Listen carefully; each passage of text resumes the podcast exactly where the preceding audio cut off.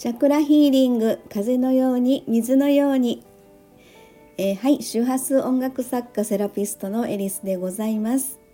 えー、毎日更新中の感謝の周波数でございます、えー、何気ない日常が感謝で満たされることで世の中をプラスの波動で満たしたい、えそんなことを思いながら言霊の力を借りて発信中でございます。はい。えーと、今日は1月28日の感謝の周波数。今日もありがとうの収録でございます、えー、まずは本文の方を読んでみたいと思います。今年は神戸芸術センターでのイベント企画を予定しています。久々に神戸まで出向き現場の視察に出かけました。今年はできるだけコラボも合わせてライブ演奏や奉納演奏ができればと。感じるまま動きます。ありがとうございます。神戸は10月ぐらいの予定です。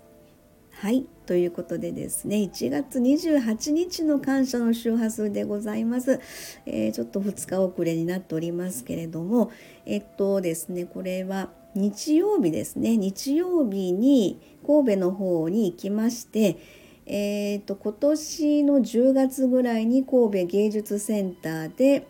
えー、まあ、ライブをしようかなという段取りをあのちょっとしておりまして。でこれに関しては私単独ではなくてあの去年一緒に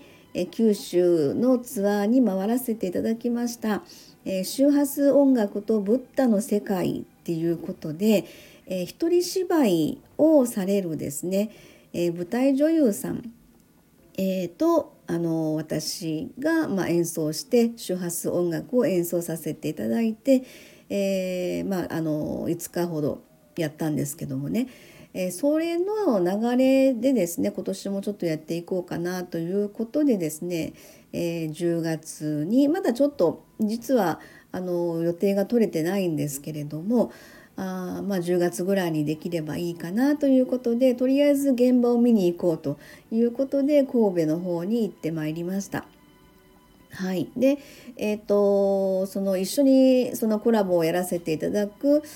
えー、その方は名古屋で、えー、毎年ですね、えー、そちらの方の公演も決まったえーと、スケジュールの中でちょうど10月の中ぐらいにいつもの、えー、毎年恒例でやってらっしゃる舞台の方がありましてでその舞台の後、えー、終わってからならいつでもいいですよっていうふうに了解もらってましたのでとりあえず10月後半の予定にしようかなということでですね行ったんですけれどもえっ、ー、とまああのまあそんなんで現場も見ることができてあとあのその借りようと思っているレッスン室のような広さが何パターンがあって、えー、そこのまあまあ中くらいの大きさの、えー、ところを借りてですねできればいいねっていうそのなんか広さ割と私現場見てイメージをするのでそれが見れてよかったなという感じではいるんですよね。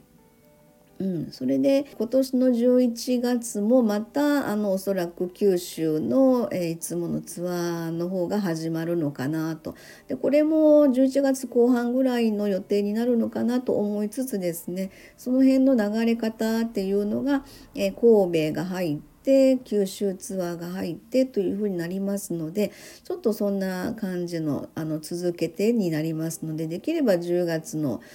末ぐらいに神戸の神戸芸術センターでねあのできればいいなと思ってるんですよね。えー、本当にあの今自分の中で感じるままとにかく動きたいという感じで、えー、おりますので自分の頭の中でなんかここでやりたいっていうふうに思ったところをですねえーと、それをまああの現実化していこうということでできればその周波数音楽で、えーとまあ、各地でですねあの音を出していきたいなというふうには感じているところなんですね。えー、そんなんであの本当なんでしょうね、えーと、自分のまあイメージしてることをそのまま形にできればいいなと思ったりはするんですけれどもそこはもうあの生身の体ですのでそれぞれみんなの体調も含めですねベストな状態で全てのあのイベントごとがうまく回るように、え、なればいいなというふうにも感じております。えー、ぜひぜひ10月の、まあ、後半改めて、えー、日程が決まればですねまたご案内させていただければなと思っておりますので、えー、どうぞよろしくお願いいたします。はい、そんなところで本日の感謝の周波数はこの辺で終わりたいと思います。ありがとうございました。